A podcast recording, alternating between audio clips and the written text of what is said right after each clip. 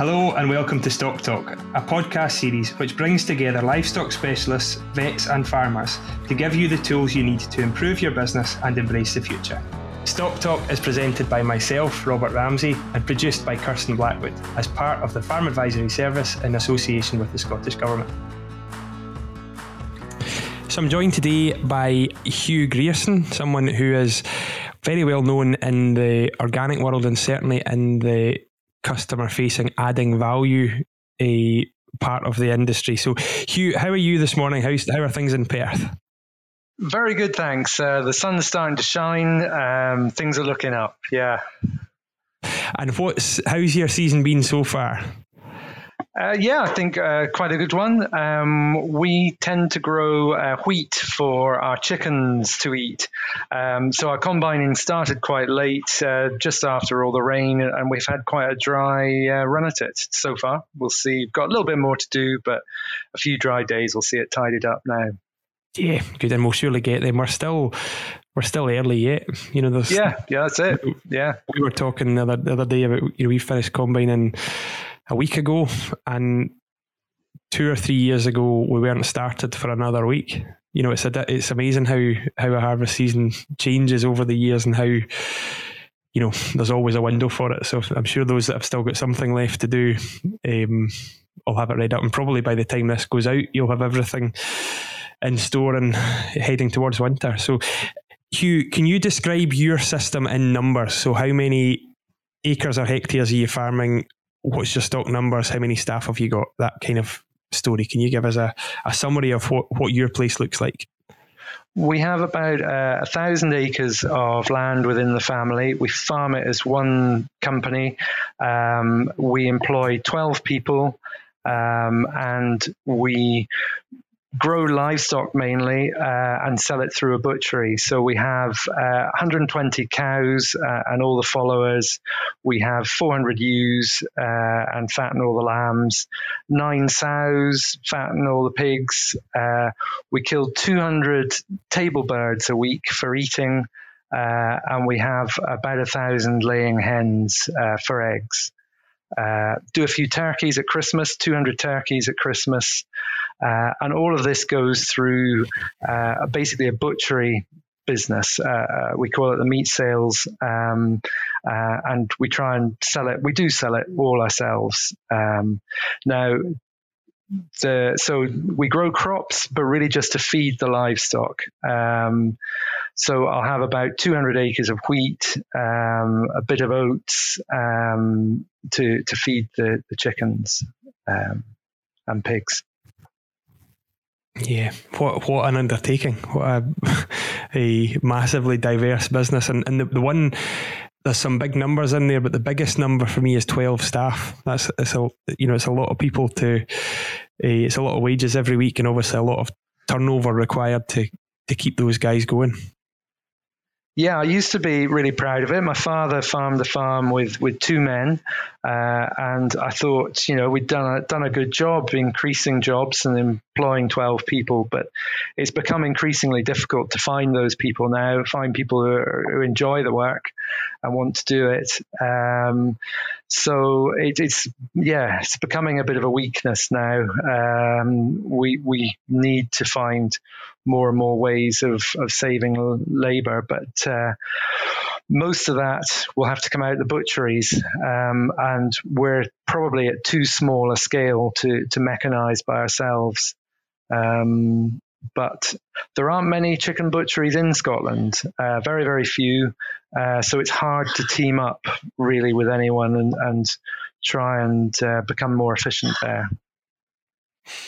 Yeah, and then I suppose on that one as well, there's the added complexity of the organic standards too. So you're you you could you could only really team up with a fellow organic poultry producer, couldn't you? You couldn't go organic and conventional together, could you? Yes, well, we certainly couldn't team up with the big boys who are, you know, putting down 9,000 birds an hour down their killing lines, um, stopping that line and cleaning it down so that you could put some organic down later would be unthinkable for them.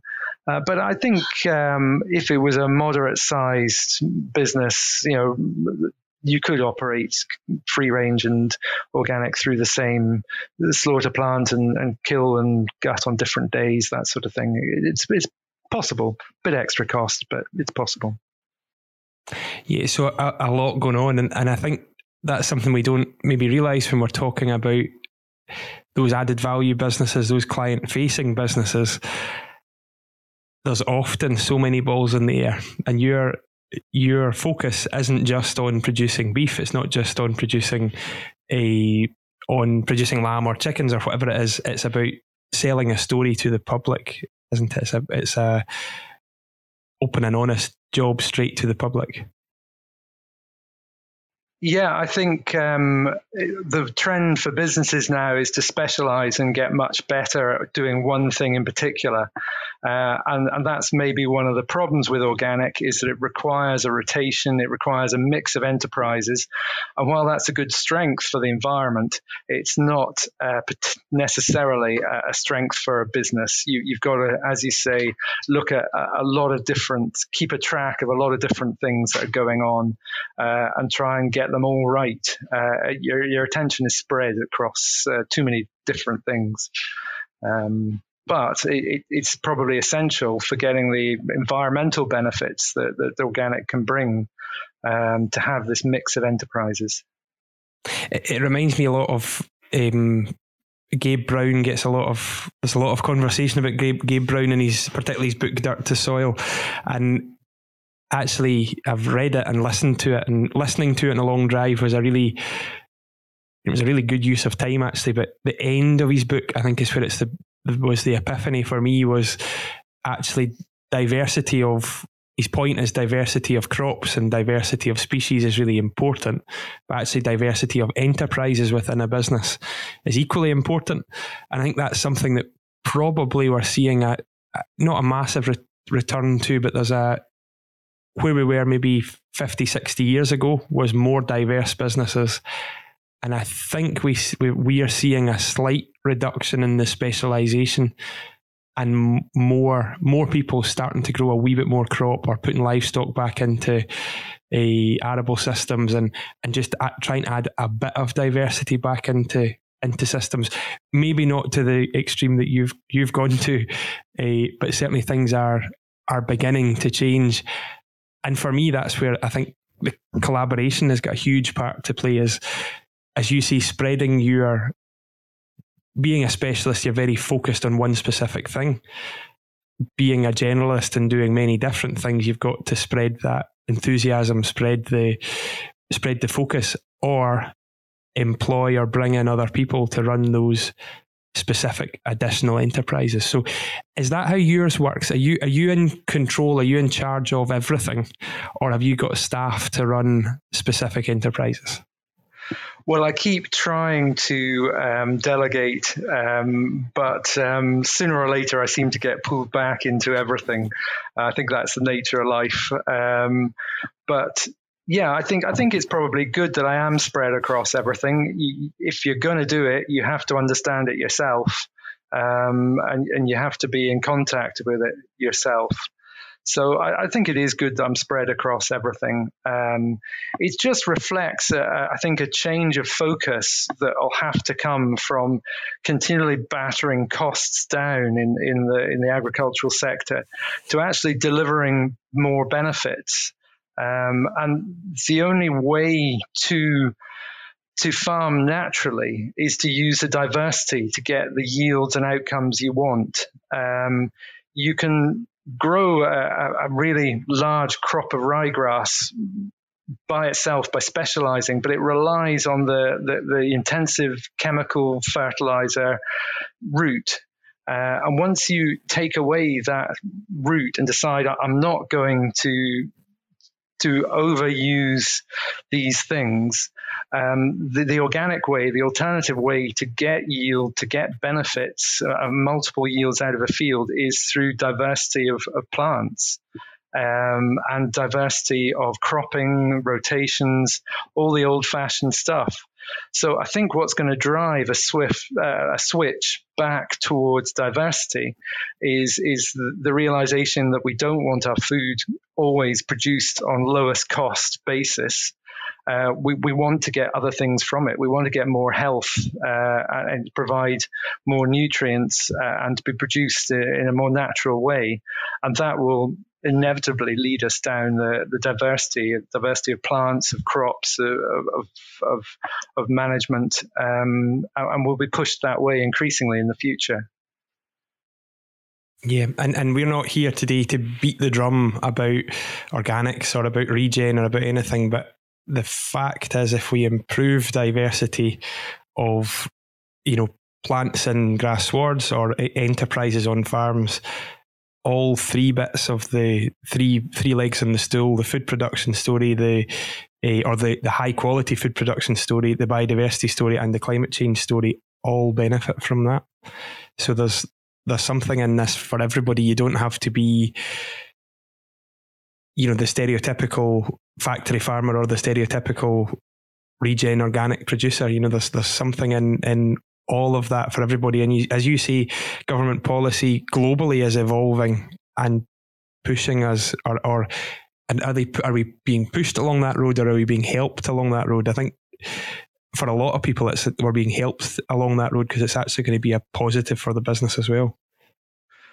Yeah, I think um, conventional agriculture is is going to become more and more like organic. Um, we're seeing chemical after chemical being banned. Um, gradually, there's going to be none left.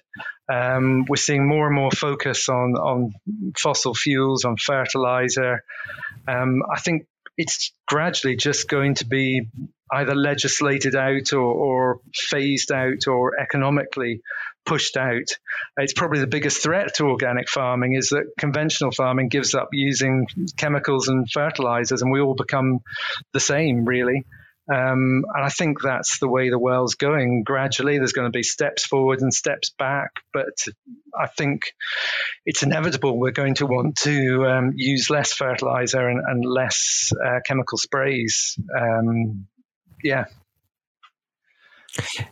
I think so the last two or three years of extreme fertilizer prices in our part of the world, we saw a huge swing towards not organics, but towards more organic systems. And and for me, that's where my I'm quite passionate about organic systems, in that we can go and borrow bits, steal bits from ideas from these areas and apply them to more conventional systems. And that it just puts everybody on the journey. The destination is different for everybody, but certainly that two or three years of reducing or increased fertilizer prices led to reduced use. And for most people who were farming well, you know, had good soil health and pHs were pHs, P's and K's were good. We actually saw really pretty good yields and pretty, you know, did pretty well with it. And I don't think we're going to go back to when we were just lashing on nitrogen willy nilly because it was cheap. You know, I think we have all learned a lot from that that wee that wee shock that we had. And it's interesting, you know, the, the going forward there's going to be, as you see, the chemical stories changing, the fertilizer stories changing, and we're all learning. And the, the important thing is we all talk about it and share ideas and and discuss what we're doing, challenge each other, and then we actually land up twenty years from now in a better place than we are just now. Yeah, yeah, I'm I'm sure we will. Uh, I'm, there's there's so much pressure. Um, I suppose fashions will change, but um, it, it, there's always pressure from the environment. There's always pressure from people's health um, and uh, and quality of food. I think that's maybe something that will be there'll be more pressure on in the future. I think people are going to look at the food they're buying. It's probably going to be highly priced food, and they're going to say, "What's this doing for me?" Is it improving my health? Is it improving the environment? Um, and also, do I actually enjoy eating it? And, and, that's one that I think is currently underappreciated. Um, I suppose I'm a beef farmer and a, a beef butcher, uh, and I, I, breed cattle. Uh, and I'm spending a lot of time trying to improve the eating quality of my my beef uh, through breeding right through the herd from the beginning. And I find myself on by myself and I wonder why. Why is there so little effort going into improving the the eating quality of our food? Um, and then I think realize, well, nobody's paying for it. You go to any uh, meat buyer, uh, any abattoir, and sell your cattle. It doesn't matter what sort it is. It can be big, small, lean, fat, marbled, unmarbled, tough as hell, or beautiful to eat, and you get a price per kilo. Doesn't matter. There's no quality measure of any sort. Well, uh, there is a quality measure, but it's generally the EUROP scale is uh, generally how much yield the, the, the abattoir is going to get off the carcass. There is no eating quality measure used in the anywhere. And then I look around other industries and I realize it's the same right through. Uh, nobody's worried about eating quality. And I, I'm sure as food gets more expensive and customers get more picky, they're going to demand that it actually tastes good. Uh, and I think that might be uh, the next big force that, that starts pushing us. In, yeah, so the meat eating quality thing is something that frustrates the living daylights out of me. That you know we've got. I was in Argentina ten years ago, and things are very, very different in Argentina. And we often look at or, or criticize South America for being, you know, poorer beef, cheaper produced, lower standards, no environmental credentials, and and actually their beef's outstanding and it's consistent. And that's the key is it's consistent. The breeds are consistent, the systems are consistent, and the handling at the abattoir is the abattoir and by the butcher is consistent. We've got so much diversity, and we were talking about how diversity is a good thing, but within the industry, we've got so many different animals and different systems it's very hard to get that level of consistency. And and when you if you're looking at it with a very critical eye, the consumer experience, if you go to the supermarket and buy cheap steak, which most people are forced to do at the moment, that steak experience isn't very good. You know, there's some some lean poor eating steak out there. And as you say, the focus is entirely on well, I mean, we're paid for big bums and lean carcasses. And actually, we need to move towards that that meat eating quality place. And and there are a significant percentage of the of our consumers that would would happily pay more, slightly more, for something that they knew was better quality to eat, better for them, had a better story behind it. And perhaps that's where your your usual customer is, your on farm customer is. I'm not sure but certainly in, in the the conventional retail environment, we really just sell beef in a packet, don't we? We don't we don't diversify. We don't set anything apart. Yeah, I think um, I have a range of customer types. There are some, and I think increasingly there are a lot of customers that seek out an organic source of food. That's that's what they want. Um, but you know, I've been doing it a few years, and it wasn't always like that. There weren't so many of them, and I spent a lot of the early years selling my meat um, on on the basis of its quality. To look particularly locally around Perth, there wasn't a huge organic market, and I actually found when I was speaking to people, I would sometimes sell them my meat and the farm and everything else. And I would tell them it was organic. And I, would suddenly see them backing away from me, literally standing in front of me and leaning back. And I, I realized I'd lost the sale. Uh, and the, the organic didn't always help me. Uh, and very often, uh, what what I'm selling locally is quality beef, good eating quality beef, traditional beef. Often it's to people who who say they remember good beef in the past, but they can't get it now uh, or, or, a younger group who, who are just discovering the joys of marbled beef or, or whatever. But yes, um, a large part of my sales is based on the quality of my meat rather than the fact that it's organic. Um, the two go together very well. I think one of the reasons that it is quality meat is because I follow the organic principles. They, that they they help out along the way, particularly in the chicken. Um, our chickens have to be 12 weeks old at slaughter, which is more than double the, the, the age of a standard chicken. I think they're down to 35 days now in the industry from from egg to to supermarket shelf. Um, so that doubling of the of the age just can't help but improve the eating quality of of, of the meat. Um, and so the two go together. But yeah, the, the, the quality is really important, uh, and I think it's going to be increasingly important.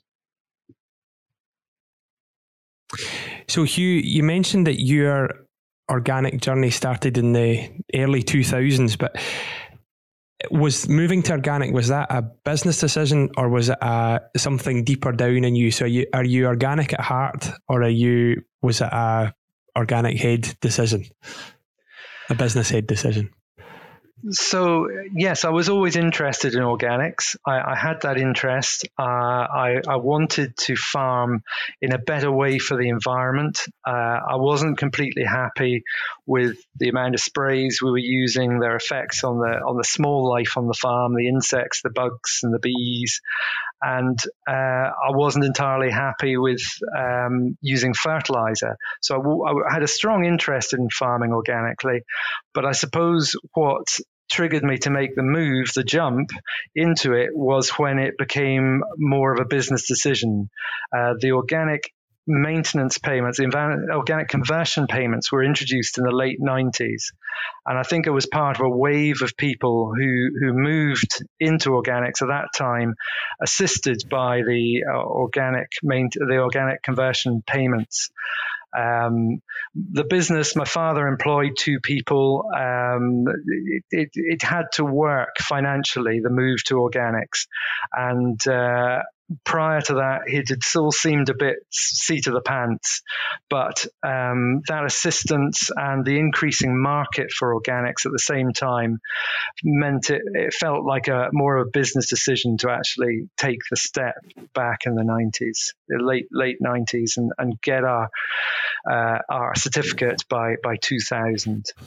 Um, quite quite a journey and quite a, an interesting story, and I think that's where the the successful part of their, the organic. So obviously there's a, there's incentives to go organic at the moment, and if those incentives are just about the money, or or if if you're only going organic just for the money, it, it's going to be a difficult change to your business. Whereas if it's part of you, if it's part of your kind of mindset, the assistance is a really good help along a road that you're already traveling on. So, um, I was quite young then, really, I suppose, in the things when we made that step, and organic has continued to grow on me.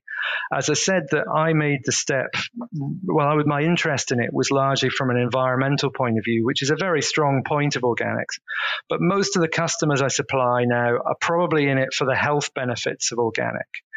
Um, there, there, was a Swedish supermarket a couple of years ago did a, a, study on what they were actually doing for their customers by selling them organic food. It was more expensive. You know, what was the benefit for the customer?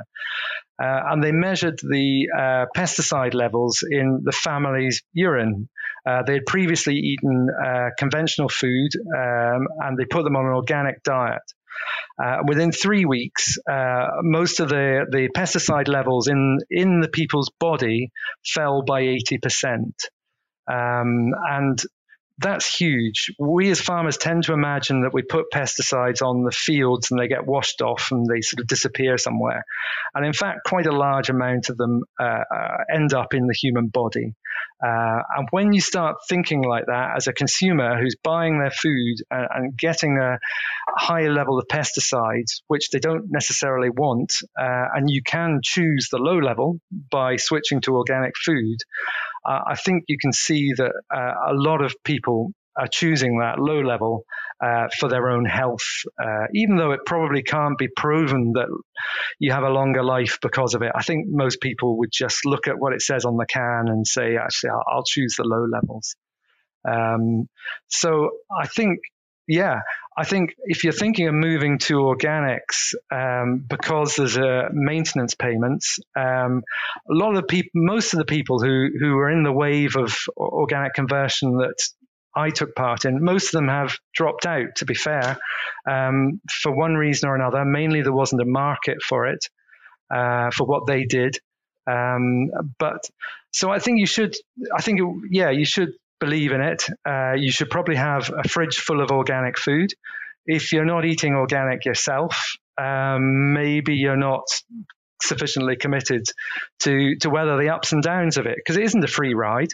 Um, you know, recessions, people cut back on on organic food in recessions, and and it's very hard to get a premium uh, when when the when industry is oversupplied with with with food. Um, so yeah, I think you, you should be you should look at the um, the incentives offered uh, and ask whether you've really got a, a proper market uh, for your food that will withstand a recession, um, and whether you're actually interested in it enough to to stick with it uh, and take the good with the bad because you probably are going to have to put up with a, a few more weeds on the farm. Uh, you, the older generation, your father looking over your shoulder, he's probably going to notice every one of them and remind you on a daily basis. Um, but it's uh, if you if you believe in organics, uh, then um, take the money and and make the step when it's when it's there. Um, and it's certainly done me very well. I've had all sorts of opportunities to do to develop the business, uh, which I wouldn't have had if I'd stayed conventional. Um, the, there's plenty of butchers out there selling co- conventional meat. Uh, the organic gave me an opportunity to to be different, to stand out, tell a story. Uh, and build up a customer base. Um, I, am sure I couldn't have done it without organics. I suppose you, your area, so you're in in Perthshire who who is your average consumer? So what, who is there an average consumer, or do you have? You've obviously there's a spectrum of of incomes there as well. Who who do you target marketing at, or who's who's your average customer? Yeah, um, we've got a, as you say, we've got a wide range of customers. They they do come from all walks of life and, and places, but um, you've got to say there's a concentration of families in Edinburgh and Glasgow the, that's a key market. Um, you know, middle class families uh, that do have a bit more money to spend, uh, that can afford to buy organic food, um, and, and, looking for the healthiest option for their family. That's definitely a, a big market.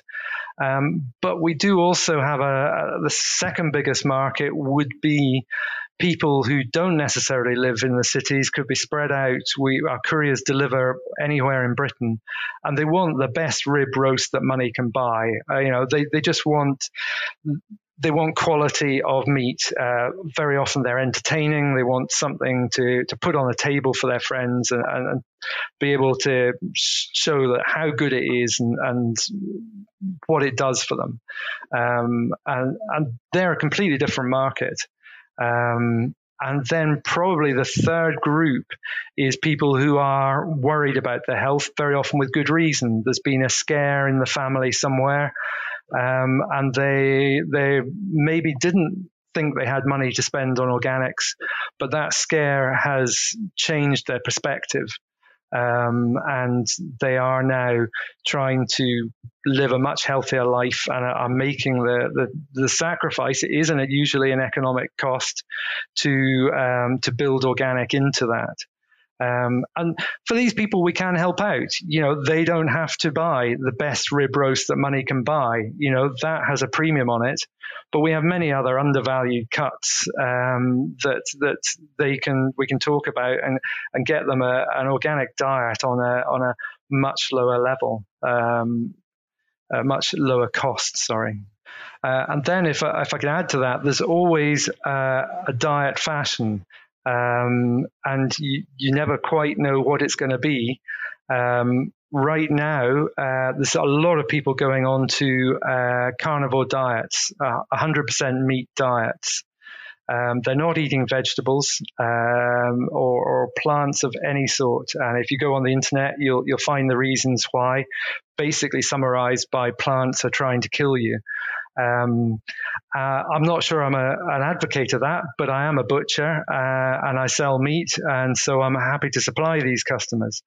Uh, and generally, again, if they when they realize their diet is 100% meat, uh, it has to be good meat. It has to be the best meat, uh, and so they very often end up uh, as an organic supplier or an independent supplier who can talk to them about exactly how the meat's produced, um, what the diet of the animal is, you know, whether it's been vaccinated. They, they have a lot of detailed questions, uh, which you can answer uh, and try and help them out with that diet. But we've seen other diets come and go in the past, and uh, I'm sure next year there'll be something else that I get a lot of phone calls about. But the moment it's probably carnivore diet from a marketing perspective, so we've, as an industry, we've had the vegan challenge, and I think probably that's I think it's been pretty good for us. How big an issue has that? So, and I think that movement it won't go away, and it probably shouldn't go away. There's a, you know, there's plenty people and plenty businesses involved in there, and that's that's all okay. Uh, the has the did the vegan conversation through COVID and beyond did it have a big impact in your business, or was it a wee bit of a storm in a teacup? Um, I don't think it had a big impact, but it, it was there. Uh, and all our customers are thoughtful people who think about their food. So they were all aware of it. And the first uh, Veganuary um, where they got a lot of uh, support and traction. I definitely saw a drop in sales, there's no doubt. Um, but over the longer term, I think for every customer of mine who went vegan or organic, oh, sorry, vegan or vegetarian, there was uh, another customer who was buying, um, you know, cheaper meat and through all the publicity decided to upgrade to, uh, to eating better meat. So I think for every one we lost at the top, we, we gained another one at the bottom at the at the time, um, and uh, it didn't it didn't trouble us too much. The other thing I've got to say is a large proportion of my customers are vegetarian. You you wouldn't believe how many vegetarian people I speak to. Um, very often they buy the food for the family, and the rest of their family isn't vegetarian, but they are themselves um, and so they'll again they'll make the effort to find the best meat that they can, uh, and they end up on a, on a phone call or at a farmer's market speaking to me. Uh, and I try and you know show them that I think mine's the, the best meat that they can buy, and uh, that's so they become quite loyal customers. Uh, we have vegetarians and vegans who buy meat for their dogs. Uh, again, the same thing. They they for themselves. They won't eat, uh, you know, meat, but they know their dog is meant to be a carnivore or omnivore, and uh, they will buy meat for their dog. Um, it's a funny old world out there. So um, I, I, yeah, I spend a lot of time talking to vegetarians, um, not so much vegans, but um, I have a lot of customers who are, and it doesn't seem to stop them all buying a bit of meat now and again. So I go with it. It's it's not a problem. Each to their own, um, and it, it'll sort itself out. However, however the public decides to go in the long run, you know, it, that's where we'll end up. Yeah, and and what's clear, you know, it, it's so interesting that social media and the media are very polarizing, and you know we have one um, focus, and actually, what you're describing there is a a raft of different options, different people. Everybody's unique. Everybody's needs are unique, and actually, your business aims to meet the needs of the vast majority of that, the people along that um, that spectrum of the population. And, and I don't know if that media wise, I don't think that that conversation comes out that actually the journey for most people is perhaps, you know, if we're on a less meat and better quality meat journey, there's plenty of people on that journey. There's the carnivore people, there's the people who've tried vegan and come back off it, there's the people who are vegetarian, flexitarian. We only really hear from the very extreme end of one of those, of a, you know, one very extreme end of that that conversation. So it's really interesting and actually quite reassuring to hear that there is a strong and probably growing market for the type of production, the type of produce that you're you're selling. So it's, it's really quite interesting. The one I'm keen to ask is as a so I'm a non-organic producer who I'm I'm really keen to focus on what you guys do and beg, steal, and borrow the good ideas from organics and apply them to my own system and have a strive to have a lower input system. Perhaps we'll end up organic someday, who who knows. But is there anything from an organic producer's perspective that you look at my system and you're you know are not jealous but you you miss doing some of the conventional processes. Is there anything on the list that you really wish could be made to be organic? I've never thought about that one before. Um, i've always thought the other way around. Um, yeah.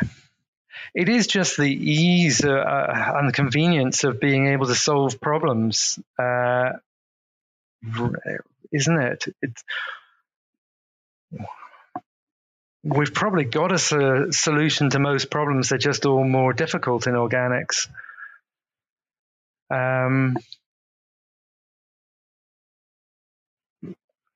This is actually good. This is a, a pause and a difficult answer. As you not, you didn't come straight back at me with Roundup or a Doxstar or something. You know, it's a, um, it's interesting, and I know some of the the organic subsidy people. So the people who went there and, and rightly, you know, for some people it was a very there was some very strong a uh, market signals or, or subsidy signals that that was a good business move to go organic. Those guys who maybe didn't have quite the organic mindset did miss certain items from the non-organic toolkit. Um, but as you, as you mentioned earlier too, that toolkit is actually becoming smaller for most of us.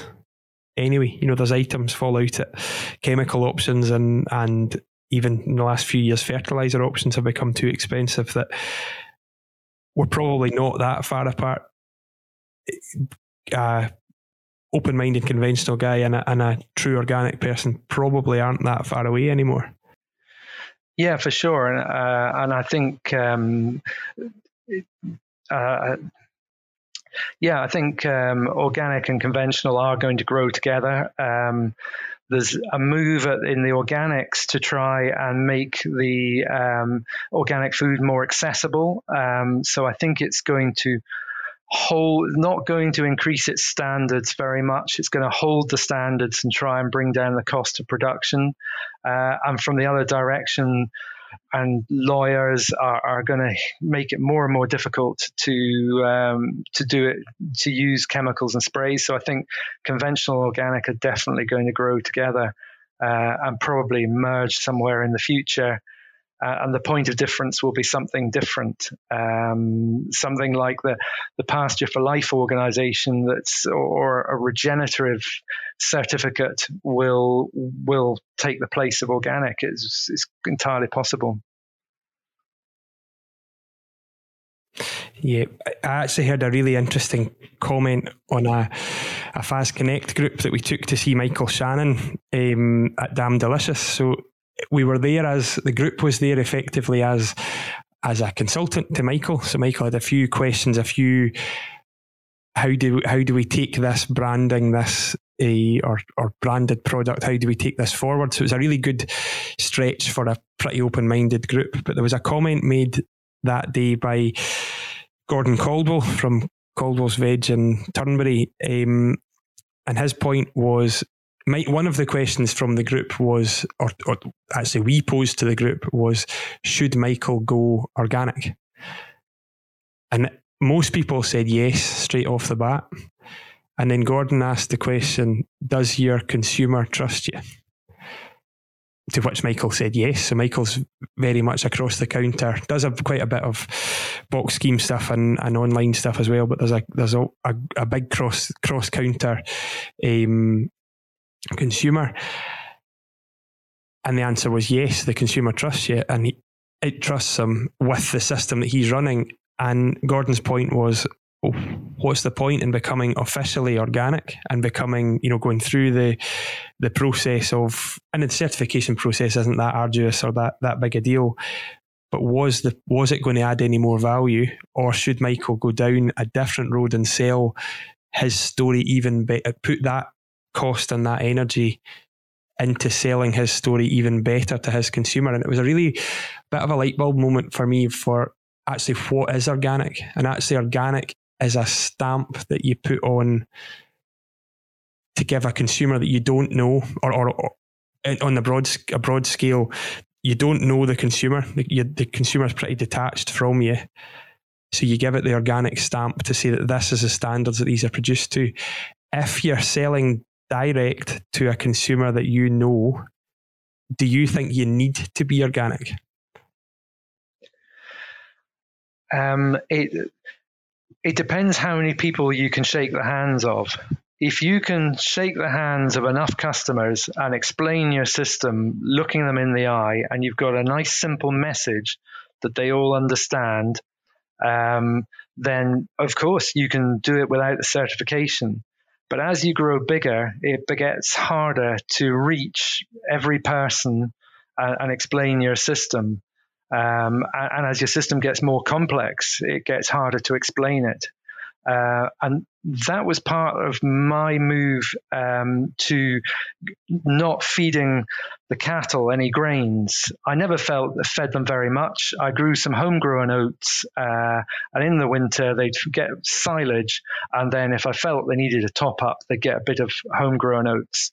And I felt that was quite acceptable, and most of the customers I explained it to felt that was quite acceptable.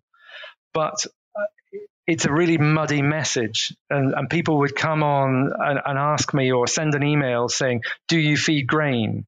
And if I answered yes, they imagined a barley beef system or, or a feedlot in the USA. It was, it was polarized. Um, and I had to actually get hold of that person and talk them through so much uh, to explain that you know a little bit of homegrown oats in a trough beside a lot of silage really wasn't a problem, and I couldn't do it. I just simply couldn't get to enough people and make that case. Now, maybe I'm not good enough on the internet. Maybe I could have put out a TikTok, you know, explanation that would have got to enough people and explained it to them. But I actually found it was much easier to go and get a certification uh, from Pasture for Life that I was pasture fed only, uh, and I there was no grain in the diet. And when people ask me now, do I feed grain? I just say no. It ends the conversation, explains my the situation. It's so simple; they understand it, uh, and the the visions of this um, uh, barley beef system or this feedlot in Texas just leaves their mind, and they go away reassured. So in addition to be, yeah, you need you've got to find your own way um, between how many people you can talk to and explain your system to, and how much you need a, a simple answer that's that's answered by a certificate, which can be very useful to as you, to to reach a lot of people and explain a situation very clearly simply. You need simple explanations. As soon as you start a long winded explanation of your system, you've lost them. It has to be really simple. The elevator pitch, as they say, but even shorter sometimes. Um, so it's possible, but difficult. Um, yeah, and I suppose your your elevator pitch is your organic and pasture for life, full stop. Yeah, those are two easy things that people, a lot of people understand before I start the conversation or think they understand, sometimes not as well as they think, but they're out there. They've already learned, if they've been on the internet, they've already learned about them. Uh, and I can just very easily, in two steps, lock myself into that story. Um, I know other people who, who don't go down that route and you know explain it to everyone but it's it's a lot of explaining to a lot of people. Yeah. Yeah. And and i can imagine your your role you've got so many hats to wear as a beef producer a sheep producer a poultry producer a butcher a marketer a business manager a boss uh, you know there's there's so many hats. And and you mentioned that tiktok and the the work, the market, the free marketing work we can do. The issue with all of that is how much time it takes to do it to do it well. Because sometimes, or most times, not doing it at all is better than doing a half baked effort at it. Yeah, uh, and it links back to scale as well. Uh, I, I, know a lot of producers spend lo- most of their time on their marketing and get that really right, and so, uh, but they generally have a limited amount for sale and make the very most of that by getting the, the maximum margin for a small amount, which is probably common sense in business terms, uh, maximizing your margin, not your your turnover. Um, but linking back to a question you asked me earlier, what do I miss from conventional? I've realized the answer speaking to you there. It's it's about scale. Um, what I miss is that doing everything organically, I'm doing it on a small scale, and that makes it expensive. my meat is probably on average 50% more expensive than, than conventional. Uh, the amount that's necessary due to the organic regulations probably isn't anything like that amount. Uh, probably half of that extra cost is simply because I'm doing it on a small scale. Now I try and sell that to people. You know, the the chickens are hand slaughtered; they're not done in a great big mechanized line. It's got advantages, but the scale pushes up our costs more than they need to be and makes organic expensive. If organic became the mainstream and they were putting it through all the the, the large factories, that um, the price of it could come down quite considerably, uh, and that would make it adopted. Or uh, you know, people more people would buy it simply because it was cheaper. Um, so I think yeah, that's the one thing that organic is really missing is uh, the scale necessary to bring its costs down to where conventional costs are. Uh, it's not on the farm; it's in the um, the, the productions, the, the factories, and so on. Yeah, and, and it will be interesting to see. I think I expect the organic sector is going to grow over the next few years, and it'll be interesting to see how that. We often talk about critical mass in a in a negative way, talking about you know critical mass, maintaining critical mass, enough numbers to go through abattoirs, but actually the organic side may be the the opposite that we're actually needing to grow or we are needing to grow numbers in order to get the critical mass to to have a viable large scale slaughterhouse processing facilities all that that type of thing. And, and and I think the direction of travel is certainly towards growth in the sector. I don't know how much it's going to grow. I know there's some some aspirations to grow it really big, but there is also going to be a need for a a conventional for conventional systems too. So it will it will be interesting to see where we go, um, and whether we can have a really viable commercial large scale organic stuff where you don't need, not everybody wants to run the very diverse business with the butchery and all the staff that goes with it. Some people do want to be organic and just produce for the masses. So uh, again, it'll be interesting. We were at a meeting last, uh, or just on Tuesday there, and discussed. We were, we were actually it was about it was about simplifying sheep systems and looking at uh, you know what we can do to make things reduce labour and, and make things easier. And what we were asking people to do was think about lambing 2024 and then think about lambing 2034 and how, how different that's going to be. We then gave them, or, or kind of the shot across the bows was think back to 2014, because most people's 2014 was pretty identical to what 2024 is going to be. However, I think the point of what I'm, what I'm trying to make here is this change, change, we all know it things over the next 10 years are going to be different to what they're at just now. And change in this mm-hmm. context, change is good. So, Hugh, we're in a time of change. You know, I, I think everybody is feeling it, the industry's moving, policy's moving, things are changing. What does your business look like in maybe five years down the line? What, what changes do you think are on the horizon for you? Or are you pretty well set, quite happy with the model and a wins in your sales? Well, uh, we're a family business, so it always comes back to our personal situation. Um, I'm 55. Uh, I have two sons, neither of whom want to farm, or uh, at least not as their day job. Um, so um, I, the last great idea I had, I, I, put to my wife, and she said, "Yeah, that's grand, but uh, how old will you be when that comes to fruition?" And it's like, "Oh yeah, 67." Um, right. Well, she said, "Maybe you should think about that." And it's like, yeah. So it does start to influence your decision making, your own personal situation.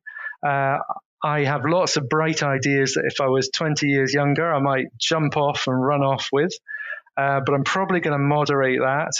Um, and I suppose what I would be more interested now is in tie ups with people who are 20 years younger and who are ready to invest around it. Um, one of the guys that I employ on the farm has just started a, a charcoal business, um, and um, he's he's using wood from our farm, using our delivery van to uh, deliver it round to the customers, basically our own customers, um, and that's sort of working quite well. And I think that's maybe the way forward is to use other people to build niche businesses around the infrastructure we have, which is land, uh, a website, and a, and a, delivery van. Those are the key pieces of infrastructure that we can produce, sell, and, and deliver with. The, the delivery is the hardest bit.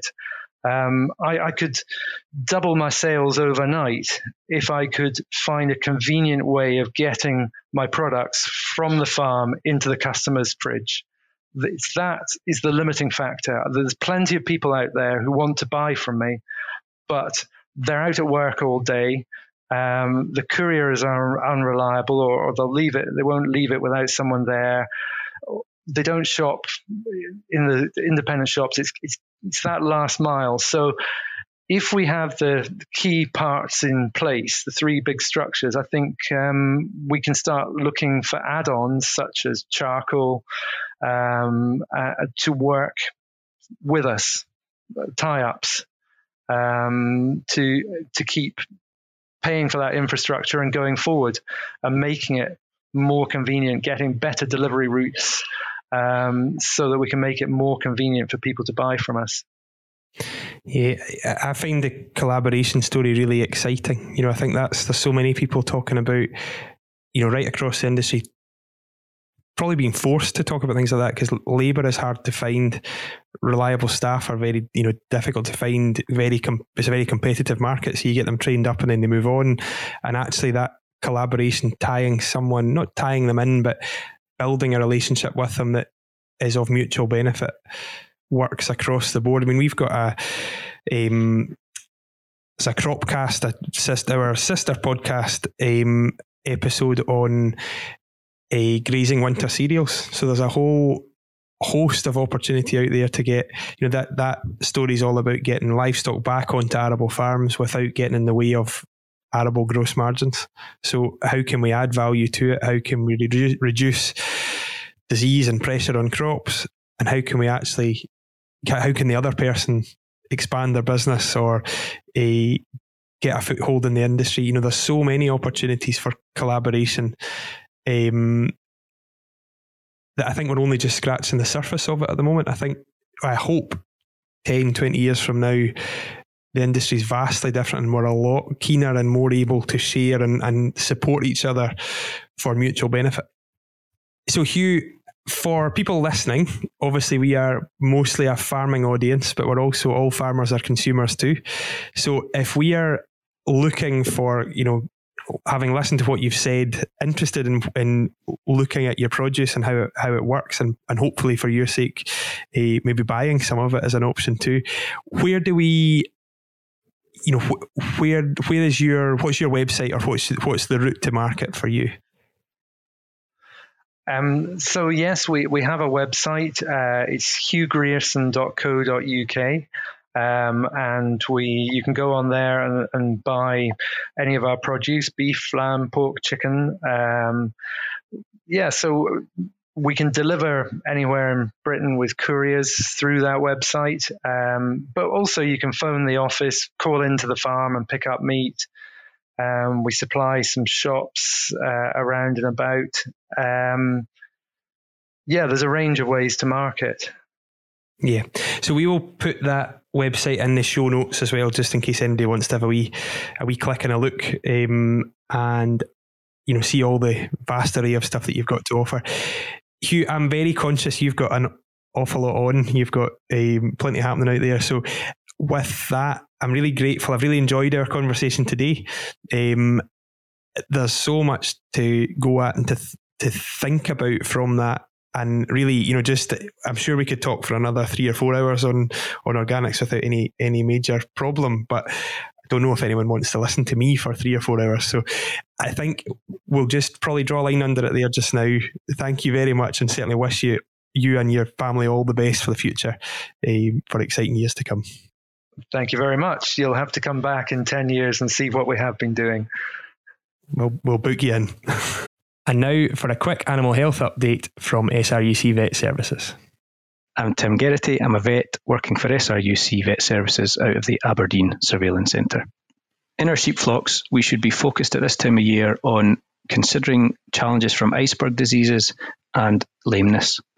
For iceberg diseases, um, focus on thin ewes that have failed to gain weight despite good grass uh, post weaning. These are a, a, very high indicator of an underlying problem. In lots of flocks, you might not have any such ewes that don't gain weight, but if you do, and certainly if you have more than 1 or 2% of those thin ewes not gaining weight, that is an indicator that there could be an issue. There is funding available through the Preparing for Sustainable Farming to help you investigate this with your vet. So take advantage of that funding and uh, learn something new about possible infectious challenges. Likewise, there's funding from the same grant uh, for lameness control in sheep.